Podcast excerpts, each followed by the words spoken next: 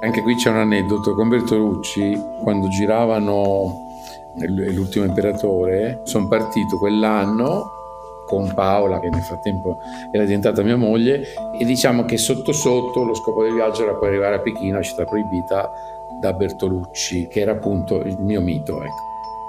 Quando poi arrivammo lì alla città proibita, vuota, deserta, c'era solo la troupe, ci ha visto la Serena Canevari, aiuto regista, e ci ha cacciato. Io una vergogna con Paola, appunto, mi dice, hai visto che gli avevi detto che eri amico di Bertolucci? Guarda, ci hanno cacciato subito. Siamo Gabriele Borghi, Beppe Leonetti e Pierpaolo Filomeno, e questo è Montatori Anonimi, il primo podcast italiano per montatori fatto da montatori. Chiacchieriamo con i nostri colleghi per sapere come l'altro ragiona quando monta una scena, come entra nella visione di un regista, se ha mai paura quando comincia un nuovo film e quali sono i segreti del mestiere che ha imparato negli anni. Insomma, proviamo a capire come vivere e sopravvivere a un mestiere così soggettivo e quasi indecifrabile. Oggi siamo con Jacopo Quadri. La prima domanda che ti chiedo e che ti faccio è: perché hai deciso di fare il centro sperimentale e perché hai deciso di intraprendere questa carriera? Che è successo? Diciamo, appassionato di cinema eh, negli anni del liceo, grazie alle cassette Betamax, cioè grazie a, insomma, ai primi videoregistratori, che c'era Betamax e V H S, insomma c'era, in casa c'erano delle cassette, e, però insomma il fatto di avere delle cassette, di quindi poter rivedere i film più che vedere, eh, mi ha fatto appassionare al cinema, diciamo così. E quindi ai diciannove anni sono venuto a Roma e mi sono infilato in qualche set, in qualche, insomma ho fatto varie esperienze, tra le quali una di, anche di assistente alla regia volontario, un film di Peter Del Monte, si chiamava Piso Pisello. Cioè ho fatto tutta la preparazione, quindi circa tre mesi di casting e di preparazione. Quando però è cominciato il set, il primo giorno io non mi sono presentato, perché pensavo che in qualche modo il mio lavoro fosse finito, adesso cominciava un'altra fase. Non mi sono presentato perché stavo a, a Capraia, era primavera, con la mia che, fidanzata che poi è diventata mia moglie, e quindi tutto innamorato, e son, cioè, sono andato il martedì. Quando sono andato sul set eh, mi hanno guardato tutti male e si è avvicinato il produttore e mi ha cacciato. Poi invece fui, eh, arrivai abbastanza casualmente in una sala di montaggio, in una Moviola, a Cinecittà, dove ebbi l'occasione, insomma, di essere anche lì come volontario in un eh, telefilm, insomma una, una serie, diciamo, in cui la montatrice era eh, Gabriella Cristiani e il regista era Giulio Questi, e fui lì per alcune, insomma, tipo un paio di mesi. Però non si capiva niente perché era pellicola, c'era molto la cosa di non aiutare i giovani. Gabriella Cristiani montava al contrario spesso, quindi per comodità svolgeva, cioè mentre vedeva, diciamo, un rullo, una, più scene, più inquadrature nello stesso rullo, già faceva i suoi segni, e poi mentre riavvolgeva già divideva la pellicola in modo che, insomma, in qualche modo già impostava il montaggio. Io non capivo assolutamente niente, però ebbi il vantaggio che lei aveva un problema. Non andava in metropolitana perché era claustrofobica, andava in macchina ma non voleva guidare la macchina, quindi insomma io diventai in qualche modo suo autista, quindi insomma poi gli stetti simpatico, e vabbè. E poi arrivò il concorso al centro sperimentale e io mi iscrissi, lei si arrabbiò e si ruppe il nostro rapporto, perché come, come dire, io andavo a scegliere eh, di fare la scuola e non la gavetta. A quell'epoca veramente si parla di un'altra epoca. Cinecittà era un mondo e il resto del mondo era il resto del mondo. Io poi appunto ho fatto l'esame, all'epoca se ne prendevano cinque, quattro italiani e uno straniero, e io arrivai comunque sesto. Allora sono tornato a Milano, abbastanza sconfitto così, sono andato a lavorare con mio padre in una casa editrice, nella sua casa editrice, un periodo così. E poi un giorno chiamò Perpignani lì, e lui mi disse che una ragazza, che tra l'altro ringrazio pubblicamente, che si chiama, l'ho rintracciata molti anni dopo, si chiama Selena Guerrieri, Lei eh, si ritirò, non so per quale ragione, e io andai, entrai, mi ricordo, il primo marzo, gli altri avevano cominciato eh, i primi di gennaio. Comunque la mia esperienza di montaggio era ta- zero, cioè potevo dire come si numerava la pellicola, perché per il resto veramente non avevo capito niente, nulla di nulla. Poi lì scoprì che effettivamente era una cosa che mi interessava e che mi era congeniale, perché di rimanere in quello spazio eh, buio come era allora, concentrato, al di fuori appunto del, dei casini che, che avevo già sofferto, insomma, dei set e delle produzioni, insomma era una cosa più congeniale anche, insomma, però appunto l'ho capita lì nel momento che si montavano, eh, che ho montato, poi non si è fatto molto in, quel, in quei due anni, molto scarsi, però in quel, in quel poco comunque che si è potuto fare a me è bastato, soprattutto per quando mi sono trovato a montare il saggio il secondo, insomma, del secondo anno. Era un cortometraggio di Heidrun Schleff, di cui tra l'altro il protagonista era Diego Ribon, che eh, di cui poi sono, ritrovato. l'ho ritrovato ecco, con, con Rossetto, con lo stesso Virzì ora nell'ultimo film, insomma un amico nonché interista come me, e, e, e insomma lui era protagonista. La cosa importante era che Heidrun non era contenta di quello che aveva fatto e quindi non voleva venire, non è venuta in, in, in Moviola, e questo fatto insomma mi ha fatto trovare eh, da solo a, a montare, e devo dire è stato, per me è stato molto utile, cioè me, mi venne di spezzare ecco, questa storia girata in piani sequenza. Avevo lavorato molto sul suono, con quel poco suono che avevamo in magnetico, insomma. Poi questo corto, a differenza magari di altri, eh, mi è abbastanza servito dopo, perché quando lo, lo potevo fare vedere, insomma, si, facevo vedere una cosa in cui il montaggio il montaggio c'era, ecco, era abbastanza evidente, ma non come, come cosa astrusa, insomma era funzionale a quella storia che si svolgeva in un bagno pubblico, e quindi in qualche modo era una storia sgradevole, e quindi era anche giusto, ecco, in qualche modo romperla, sporcarla veramente col montaggio, ecco, renderla più, insomma, più un oggetto più, più fisico. E questo, insomma, questo fu l'inizio. E a proposito di questo inizio, che come ci hai raccontato è pieno di sliding door tra Capraia e il, il sesto posto su cinque, diciamo, adesso sono curioso, ascoltando mi è venuta questa curiosità: qual è stato il primo film che hai montato in cui ti sei sentito un montatore maturo? E... dopo Cinecittà ci furono anni di nulla, cioè, era molto più difficile di ora cominciare. Quando uscivi veramente tu dal centro sperimentale eri visto come una specie di, di intellettuale, poi io per di più milanese, proprio eravamo dei reietti nel mondo del cinema, tant'è vero che per me era stato più facile, più semplice lavorare a pezzetti, diciamo, in produzioni o a Milano o in Germania. A un certo punto sono andato a Londra proprio perché non c'era assolutamente lavoro, non sapevo più dove sbatte la testa, e poi lì è rispuntata la Gabriella Cristiani, che in qualche modo erano passati un po' di anni, si era un po', insomma, dimenticata, sì, ecco così, e mi ha chiamato a mettere eh, a Ciak in pellicola un documentario che lei aveva girato, una specie di, di lungo backstage che lei aveva girato sul set di, del Tè nel deserto di Bertolucci. Poi, siccome lei comunque non aveva tempo di occuparsi neanche di, di questo montaggio, praticamente poi me l'ha dato in montaggio, l'ho montato io, eh, questo documentario. Vabbè, poi invece altri lavori, ehm, sono stato fortunato perché in realtà il mio secondo film da montatore, film lungometraggio, era millenovecentonovantadue, era eh, Morte di un matematico napoletano, che sì, lì posso dire che ero montatore perché comunque era un film vero, anche se eravamo tutti i primi. Per me era il secondo, ma era come se fosse il primo.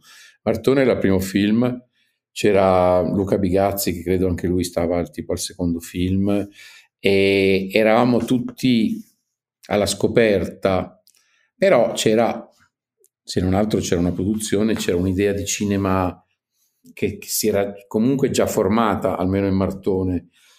Poi non so, mi sono sentito forse anche molto montatore, certo quando poi Bertolucci mi ha chiamato come montatore, sì, certo che ero, ero molto montatore, nel senso che sono entrato, mi ricordo sono andato sul set il primo giorno a salutare e, e c'era Serena Canevari e io a quel punto ero il montatore, cioè ero come lei, cioè ero un, uno, insomma, un collaboratore importante esattamente come lo era lei. E quindi questi insomma sono stati i miei dieci anni, questo avveniva circa dieci anni dopo, dieci anni per la mia, per la mia riscossa. Senti, ti chiedo, prima tu parlavi, eh, quando raccontavi del centro sperimentale, parlavi appunto della, della libertà che hai cercato con il saggio del secondo anno. E, mh, la libertà appunto di sperimentare e così via. Volevo chiederti se è una libertà che immagino tu insegua anche oggi, guardando i materiali da solo, li guardi col regista, premonti da solo, lavori su un premontato fatto da qualcun altro, da un, o su da una selezione fatta da qualche tuo assistente, ad esempio. Insomma, come, come approcci un film quando ti arriva il materiale? Allora, sì, diciamo la cosa appunto è, è cambiata molto negli anni. Ecco, diciamo che oggi, o come negli ultimi due o tre anni, io chiedo sì di poter montare da subito mentre, mentre il film, mentre si gira, mentre girano.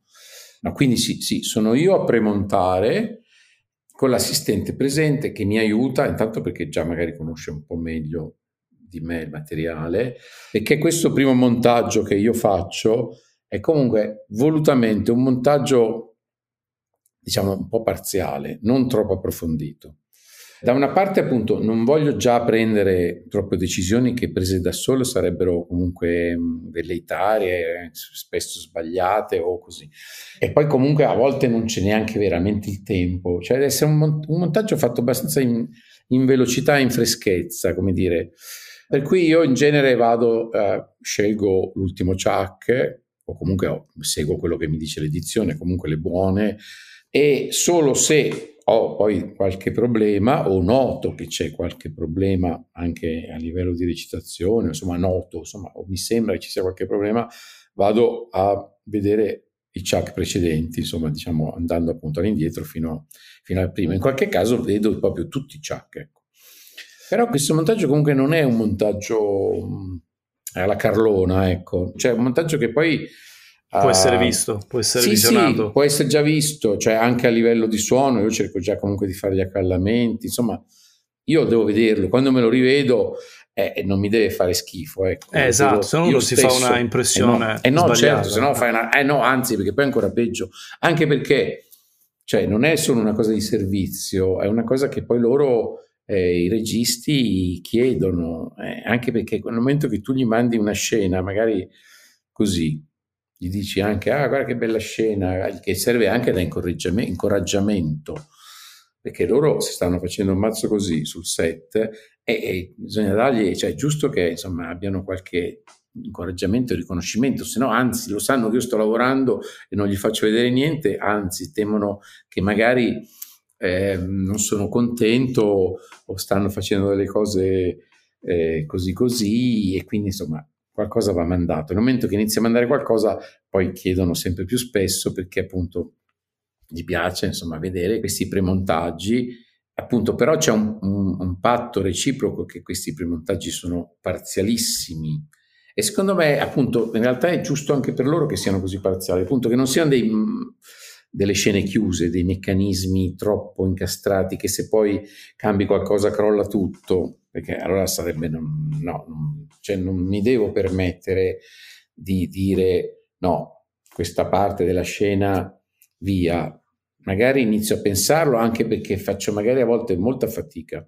Ecco, devo dire che tutto questo non è un lavoro così semplice perché purtroppo le indicazioni che arrivano dal set, dal regista e o dall'edizione sono poche, queste indicazioni, e anche questa questa buona abitudine, quando si può fare, di, appunto, di riuscire a premontare da soli con l'assistente, purtroppo è un, insomma, ci, un po' ci vizia di, appunto, di poter sempre cominciare in qualche modo da soli. Per me è anche rilassante, perché posso avere anche i miei, i miei tempi, i miei svaghi, appunto, i miei orari, il mio tipo di atteggiamento, appunto, verso il materiale che magari un regista invece non, non concorderebbe, o insomma addirittura si offenderebbe di un certo modo di fare, ecco, sì. Che però poi invece è profondamente serio, anche se eh, magari non sembra, magari capito stare insomma in certe posizioni così, mangiare e, e anche svagarsi, perché per me appunto un montaggio è anche libertà, e io vorrei che questo tipo di libertà eh, ci fosse anche eh, con i registi, cioè nel rapporto con i registi e nel lavoro con i registi. Eh, io in fondo sono più solitario, introverso, quindi ho bisogno più di un, prima di un mio spazio da poi condividere. E poi è anche comunque poter riuscire a avere una proposta, cioè io riesco così a proporre un mio punto di vista sulle scene. E dicevo prima, di avere così poche indicazioni richiede a volte un lavoro veramente maggiore, però è un lavoro molto utile, perché io spesso nelle scene a volte non le capisco, cioè quando ho tanto materiale ho tanto materiale con perché, tanti punti macchina ecco, eh. tanti punti macchina tanti ecco che eh, a volte me lo, mi rende veramente faticoso, anzi quasi spesso, quasi sempre inizio una scena ed è come iniziare un viaggio, è sostanzialmente faticoso, in cui cerco di capire perché comincio dal primo piano, perché comincio dal totale, perché comincio da quell'altra inquadratura. E in qualche modo questo esercizio è molto creativo in realtà, perché io mi faccio tantissime domande e devo in qualche modo, ogni scelta che faccio è, me la devo motivare, perché proprio perché sono io da solo col materiale e non ho indicazioni, devo capire e non posso mai fare mai questo, eh, non posso mai fare una scelta immotivata, ecco. La più semplice, che è appunto da quale inquadratura scegliere per la tale battuta, dove staccare l'inquadratura, dove andare sull'altra persona, dove andare sul totale, o semplicemente riuscire a rimanere solo sull'inquadratura, che è quello che io vorrei il più possibile, cioè staccare il meno possibile. E, però anche quella è una scelta, non staccare, non staccare. E, e poi non solo, appunto, quale chuck tra i, magari tra i dieci ehm, chuck simili, insomma è il dovere motivare ogni scelta senza che c'è qualcuno che ti, già ti spinge a prendere, a dirti cosa devi fare o cosa vorrebbe lui vedere. È un esercizio secondo me molto molto utile, in modo che poi quando appunto quel premontaggio è un premontaggio che è pieno, è è molto sensato, ecco, insomma, che è una buonissima base su cui lavorare, ecco. Senti Jacopo, ma questo per quanto riguarda la fiction, diciamo, invece nel documentario, in cui di solito c'è un solo take, che è quello, eh, c'è solo quello, diciamo, per magari per un'intera scena, questa fase di creativa, di riflessione, di rielaborazione si sposta più sulla struttura. Quindi mi chiedo, tu sei uno che passa molto tempo, per esempio, a lavorare su carta una struttura prima di... Per esempio, ti, ti dico io, ho bisogno prima di visionare tutto il materiale, perché per un documentario trovo difficile cominciare a, anche a premontare senza avere un'idea globale del materiale, del film, di, di quello che c'è in mano, no? E quindi prima butto giù su carta e spendo un po' di tempo a lavorare proprio senza ancora montare.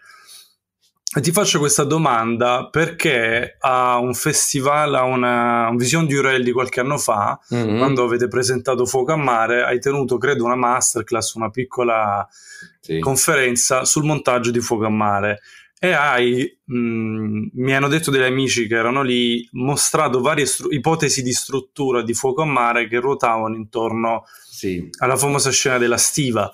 Eh, sì, spiegando che tu, cioè, avete provato varie iterazioni per provare a dare un giusto contesto, una giusta delicatezza a questa, a questa sì. scena. Io ho fatto quel diagramma, cioè sostanzialmente ho riportato eh, le scene di varie versioni, quindi dell'ultima e di tre versioni precedenti nel tempo, per capire qualcosa appunto su come si sono mosse nel, nel tempo, tra l'altro ristretto di quel montaggio, di come si è mossa la struttura, ecco, per come dire, era per dire come si lavora sulla struttura nei documentari, e si faceva un ragionamento più che sulla scena della stiva, proprio sulla parte, sì, comunque quello che noi diciamo la tragedia, che era la parte comunque di, la parte della, na- della nave in cui avveniva eh, l'incontro con quella barca piena di migranti e, e tutta quella situazione lì. Perché quello che succedeva è che dopo quella parte di film, che comunque dura, non so, venti passa minuti, quella appunto noi chiamavamo la tragedia, dopo la tragedia il film aveva come un salto, non si riusciva più a tornare al film che c'era prima. E insomma, noi abbiamo avuto, abbiamo sempre saputo che la parte della tragedia doveva essere nella seconda parte del film, ecco. Però è stata, come dire, una cosa un po' assunta, che ci siamo, non ci siamo neanche detti. Ecco, voglio dire, non è mai esistito nessun diagramma prima, ma nessuna neanche vera idea di come fa, di come montare il film, ecco, questo questo. Molto, forse ce l'aveva un po' più Gianfranco, ma se ce l'aveva se la teneva per sé. E, voglio dire, quando io, tra l'altro poi l'abbiamo montato a Lampedusa, quando sono andato a Lampedusa, che lui più o meno diceva sì, cominciamo a montare perché forse ho finito di girare, forse, però è giusto che si monti a Lampedusa perché se poi invece devo girare ancora, quindi era un, così, un tentativo, cominciamo a montare e capiamo se il film è finito di girare. E infatti poi per un bel periodo non ha più girato, tutto il periodo di montaggio, e poi ha girato solo delle cose a Natale. Noi avevamo cominciato il tre ottobre, a Natale ha girato delle cose che avevamo maturato durante il montaggio, che lui aveva maturato, Qualc- qualcosa da rigirare, una scena tipo, e poi una, alcune cose da girare in più, una scena che mancava con la, col medico, che infatti poi è diventata una delle scene più importanti, quella che lui commenta le fotografie sul monitor, eh, ma questo era, era per dire che comunque il montaggio si è creato giorno per giorno su una struttura che si formava um, a, a incastro, cioè abbiamo cominciato e, e si attaccavano, mano a mano si attaccavano le altre scene, cosa che in genere facciamo con Gianfranco, soprattutto appunto ai primi montaggi, cioè è un, è un costruirsi così, scena per scena, e, e poi facendolo capiamo quello che stiamo facendo in qualche modo, e, e prima di tutto se funziona questo tipo di alternanza e poi come incastrarla al meglio. Però è una, una serie di verifiche che facciamo, ecco. E in quel caso la scena della tragedia, a un certo punto, in un momento che Gianfranco non c'era, che era partito, e che io e il mio assistente di allora Fabrizio, Federico, eravamo rimasti soli a Lampedusa, io ho detto, oh, adesso che c'è Gianfranco io voglio provare una cosa, volevo mettere appunto tutta la parte della tragedia nella prima parte, e ho fatto quindi questo scombussolamento, e quando lui è tornato ha visto questa cosa che per alcuni versi era anche molto interessante, era sostanzialmente il contrario, cioè tutta vita diciamo più o meno normale avveniva dopo e nonostante la tragedia, ecco. Lui ha visto, cioè, era, si è incazzato, ha detto ma che, come ti permetti, come vi permettete, che schifo, non, cioè, si continuava a fermare, cioè veramente gli è rimasto veramente male. E vabbè, diciamo che è servito comunque almeno a verificare, cioè, certe cose. Quello lì era, era uno dei pochi assunti che avevamo, la tragedia sta nella seconda parte. Volevamo, io volevo verificarla, che effettivamente poteva essere, il film poteva essere effettivamente anche in, in tutt'altro modo, ma insomma a volte è anche giusto appunto scardinare dei, dei pensieri, uh, insomma vabbè, insomma, cioè, e, e poi facevo vedere in questo diagramma come effettivamente ad esempio la prima scena non è mai cambiata, in tutte le versioni il film è sempre cominciato con la stessa scena, una scena poi tra l'altro così, non, non una scena che tu pensi può essere l'inizio di un film, è semplicemente il ragazzino che gioca con un albero con, con la fionda, Quella, ad esempio, non è mai cambiata, per fortuna, come spesso avviene comunque nei documentari, in particolare con Gianfranco, come dire che c'è veramente un inizio e da quell'inizio poi tutto parte. In alcuni casi è più evidente, come era Boatman, che comincia veramente con il barcaiolo che arriva sul Gange e quindi tu sei con lui dall'inizio perché è lui che ti porta in questo luogo e lui quasi ti dice io sarò la vostra guida, facciamo questo viaggio insieme, che è un ottimo, è un ottimo modo per cominciare. Ma in Boatman tu eri al montaggio sin dall'inizio del, della prima sessione, della prima spedizione in India di Rosy o... No, allora lì è complicato perché Rosy è andato tante volte e nasceva come il saggio della sua scuola di cinema, università N Y U a New York, e poi non era chiaro cos'era il, il progetto all'inizio, però tornandoci più anni, mano a mano, e poi in sedici millimetri, poi ha iniziato a un certo punto a occuparsi almeno di metterlo in ordine, cioè di un ordine, di selezionare una larga selezione di un materiale che comunque era li, limitato, perché parliamo di sedici millimetri, iniziato qua praticamente a proprie spese, ecco. Quindi non era tanto il materiale. C'era un, un amico suo che si chiama Jason, che eh, selezionava in, in sedici millimetri, e poi a un certo punto mi chiamò, io andai a New York, ecco. Ma insomma sostanzialmente non ci conoscevamo, e quindi c'era una selezione ma non, cioè non in ordine, come dire, c'era, come dire, avevano tolto un po' le cose che, che, che anche lo stesso Gianfranco, magari essendo tanti viaggi negli anni, alcune cose le aveva poi scartate. E la scelta del barcaiolo c'era già stata? Sì, o sì, ancora no, non... quella era, c'era, era protagonista, certo, sì, sì. No, no, mano a mano, perché lui quello che faceva quando faceva questi film così lunghi negli anni, come un altro è Below Sea Level, cioè lui cominciava da una parte su dei personaggi, poi mano a mano li abbandonava, quindi diciamo in qualche modo la selezione si faceva già da sé nel corso degli anni. Poi se c'era qualcuno che metteva un pochino in ordine qualche materiale, glielo faceva vedere, tanto meglio, però era più un percorso che lui faceva proprio per capire che film stava per fare, ecco, stava facendo. Questa cosa di avere materiale di tanti anni in, in Boatman poi è abbastanza evidente, perché ci sono, se tu lo guardi bene, il barcaiolo, nonostante noi abbiamo fatto una struttura di montaggio che simula una giornata unica, ma il film è stato girato nel corso, credo, di addirittura otto anni, se non esagero. Il barcaiolo a volte il colpo è più giovane, poi ritorna, insomma, è mischiato, ecco. E vabbè, questo poi il bianco e nero ci ha dato il vantaggio, ecco, è stata una sua intenzione non estetica, ma appunto di avere materiali così diversi, girati con, con eh, cineprese diverse. Quindi, insomma, noi credo, eh, appunto, abbiamo avuto questa idea, adesso non mi ricordo se l'abbiamo avuto subito o dopo un po', o ce l'aveva già lui, ecco, di simulare una giornata.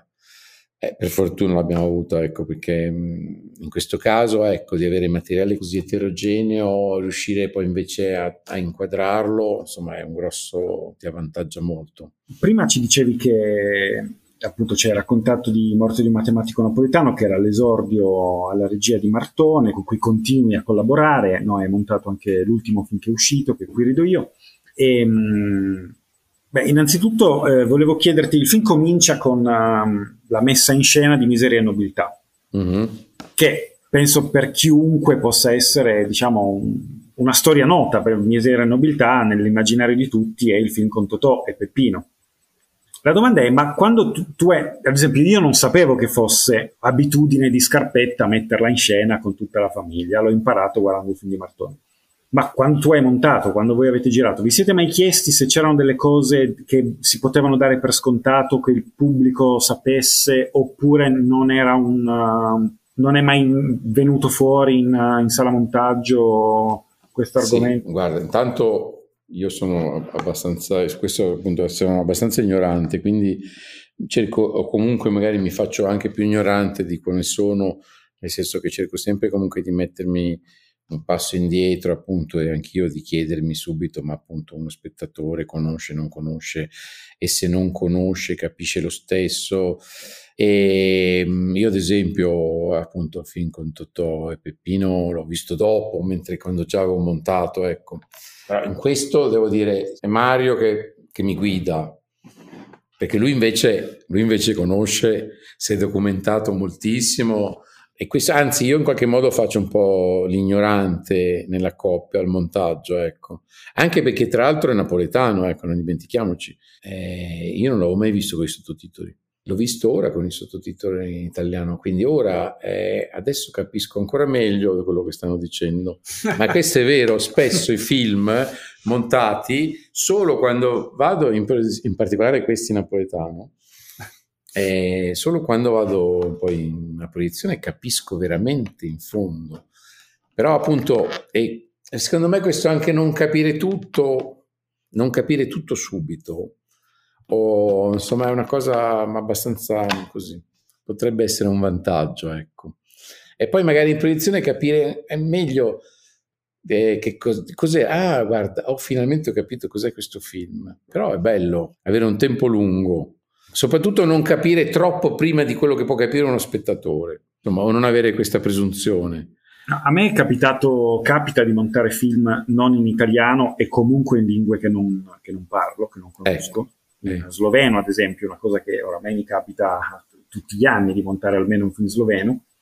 E devo dire che anch'io li capisco alla fine in proiezione quando li guardo con i sottotitoli in inglese. Ah, ecco, questo dialogo, quindi c'è la sua sfumatura che non avevo colto. Però è, in effetti è, interess- è interessante, devo dire è interessante non capirli subito, sì, ecco, di montaggio, perché alla fine ti concentri molto di più sulla, anche sull'aspetto visivo e sul ritmo, insomma, no? E, anch'io mi è capitato in lingue, io ho montato un paio di film in cinese proprio con regista cinese, che tra l'altro parlava pure male inglese, eppure io lo parlavo male.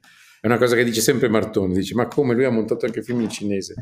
E, e quindi appunto il napoletano, o comunque sì, però appunto questo sulla lingua appunto poi è, un, è una cosa più particolare, ecco, però sul appunto non sapere troppo o comunque cercare di conoscerlo appunto, appunto attraverso il film, perché appunto se poi è raccontato male eh, sono il primo io a non capire, a fare delle, magari delle domande al regista che lui magari rimane male per il tipo di stupida domanda che faccio, ma il che denota che effettivamente c'è qualcosa che non è chiaro, ma non solo non è chiaro, che magari va poi in un'altra direzione e, e quindi va affrontato meglio se non è stato affrontato prima durante le riprese, ecco. E poi appunto comunque bisogna sempre mettersi in discussione, bisognerebbe mettersi ancora più in discussione.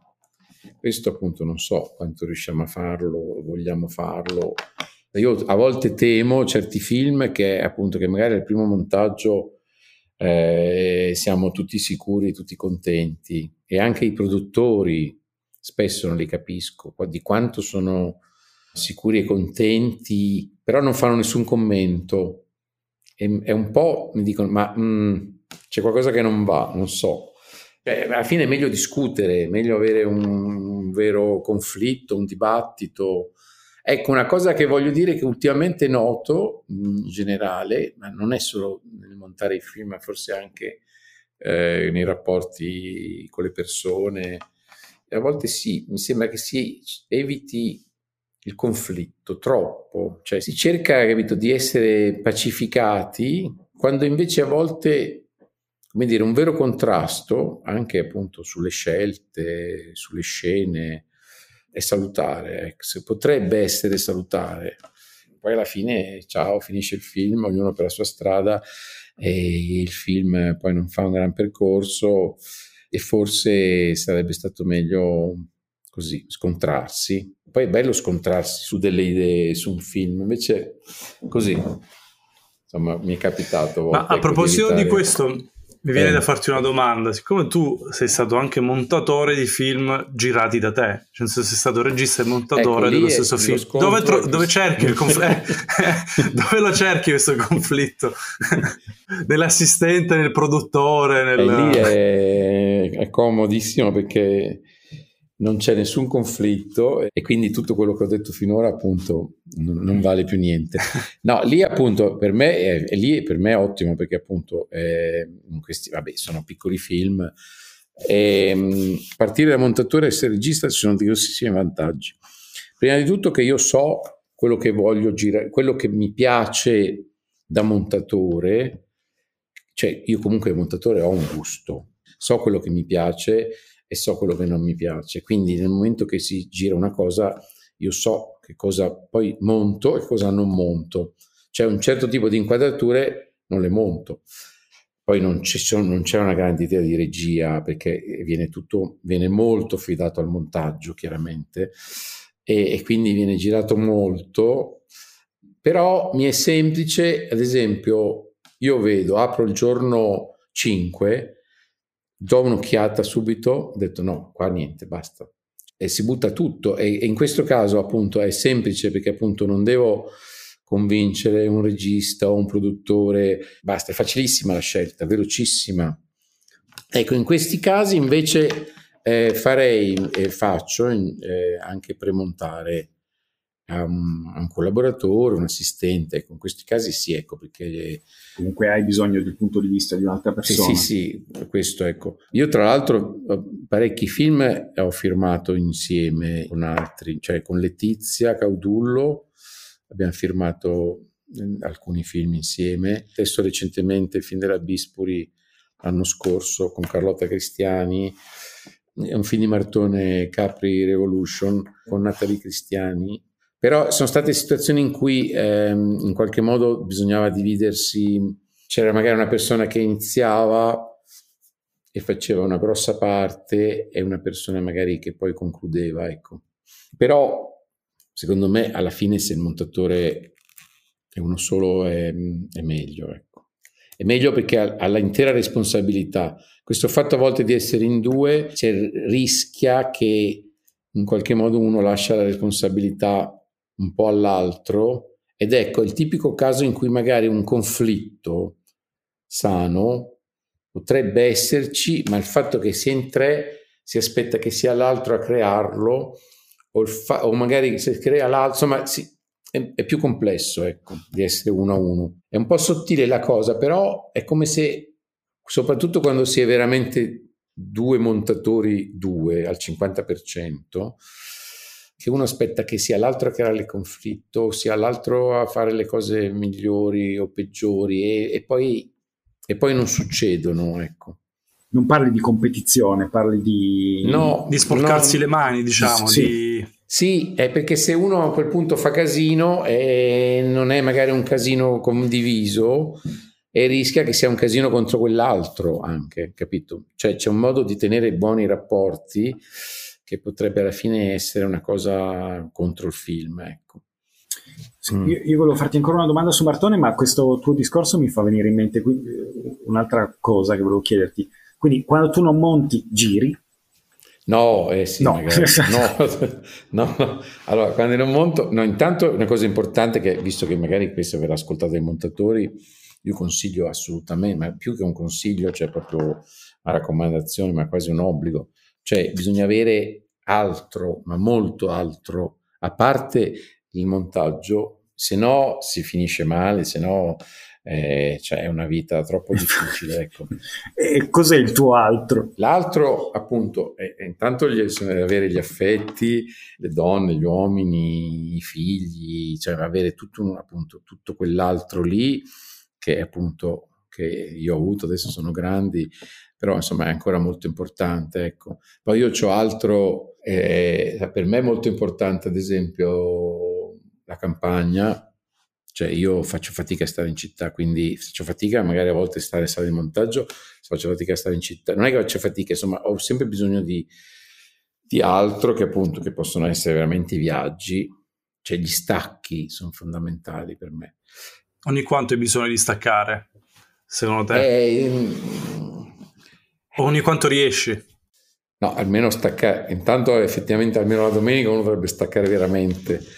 Ah beh, staccare bello, pure ah, il sabato eh. Sì ecco però insomma almeno sabato e domenica purtroppo rientriamo insomma nel, così però mh, insomma, più possibile più possibile staccare avere, avere comunque altre cose a cui pensare magari appunto appunto eh, so io c'ho vabbè, gli olivi ma può essere anche un libro possono essere anche i film ad esempio ecco e lì vengo incontro all'altra domanda E io ad esempio al cinema ci vado, i film ah. ci li vedo e, e ci, ma anche durante il periodo di montaggio, tipo adesso certo. stasera noi finiamo, tu ti vedi eh. due o tre film. No, eh, stasera, no eh, stasera è previsto che io faccio vedere ai miei figli ignoranti, qui rido io, di Mario Martone, da me montato, perché non hanno visto. Però io vado, no, vado spesso al cinema perché mi piace, perché comunque... Dice sì, sono stato seduto tutto il giorno, vabbè, però vedere un film finito, con le musiche, missato, completato, fatto da altri, per me è estremamente rilassante, oltre che comunque è uno stimolo, appunto. Però più che altro che parlo proprio di relax, cioè appunto uno che dice sono abbastanza cinefilo in questo, ecco, non... Insomma, ho bisogno comunque di, appunto, di fare altro, vorrei fare molto, molto di più. E purtroppo, appunto, mi sta un po' stretto, mi è sempre stato stretto. Ecco, a livello anche di montaggio, da quando cominciai a fare i, quelli, non so se li conoscete, statici, insomma, sono dei filmini fatti con lo statico. Lo statico, e voi non lo conoscete perché, non, perché siete nati dopo. Comunque, quando, sta, quando no, si stava in Moviola, eh. eh, io sono vecchio, ma lo statico, vabbè, lo statico era, quindi si parla di Moviola, quindi insomma fino a metà degli anni novanta, sì, fino, fino a novanta, metà degli anni novanta, che ancora montavamo in pellicola. Sulla Moviola scorreva da una parte la pellicola positiva, in un'altra, su altre due piste, passava il suono. Eh, dove c'era il suono c'era il magnetico, sono inciso. Dove non c'era il suono, quindi tra un suono e l'altro, tra un magnetico e l'altro, si usava la pellicola riciclata. Quindi insomma noi in Moviola avevamo rulli, rulli, rulli di vecchi film che ci capitavano, e io ho preso mh, l'abitudine, prima di metterla come statico, appunto, la scorrevo passando nel visore dell'immagine e me le mettevo da parte. C'erano film eh, a volte interessanti, film di Bertolucci, ho visto, c'era Partner, che tra l'altro era girato al Centro Sperimentale, e anche tante schifezze, anche film porno, un po' di tutto capitava, film eh, bulgari. Vabbè, quindi poi, siccome appunto dicevo mi stava stretta già all'epoca a volte la sala di montaggio, la Moviola, e mi mettevo a, a montare questi pezzetti, e ho fatto dei filmini nella... all'inizio degli anni duemila, così. Era appunto, era un modo per, era un mio sfogo, prima di poter montare e le prime cose che ho firmato anche da regista, che erano cose di archivio, insomma dei film fatti tutti di archivio, era un territorio appunto di mia estrema libertà, in cui gli accostamenti erano talmente liberi che potevano essere anche psicanalitici. Io avevo un cestone in cui buttavo tutta la pellicola, le prendevo, vedevo dei pezzi, ah, un primo piano, sì, mi ricordo, un primo piano di un bambino biondo, e poi mi scocciava quando poi lo facevo vedere che qualcuno riconoscesse, riconosceva, invece dei film, invece per me quello non andavano riconosciuti, perché erano immagini in quanto tali che appunto che dovevano forse creare altre suggestioni, altri racconti, ma non era assolutamente importante da dove venivano. A questo punto, visto che sei un cinefilo eh? e che ci motivi a vedere eh, film, nonostante non ne possiamo più di stare seduti a vedere film, chiudiamo la puntata con un film, dici il titolo di un film che adesso chi ha ascoltato questo podcast spegne il, eh, l'episodio e si guarda questo film. Beh, dei film che, tipo, mi sembra che sta uscendo un film meraviglioso, l'ho visto, a, a Hiro, un eroe ah, sì. di Faradi. Ecco. Annette mi è piaciuto tanto, di Carax.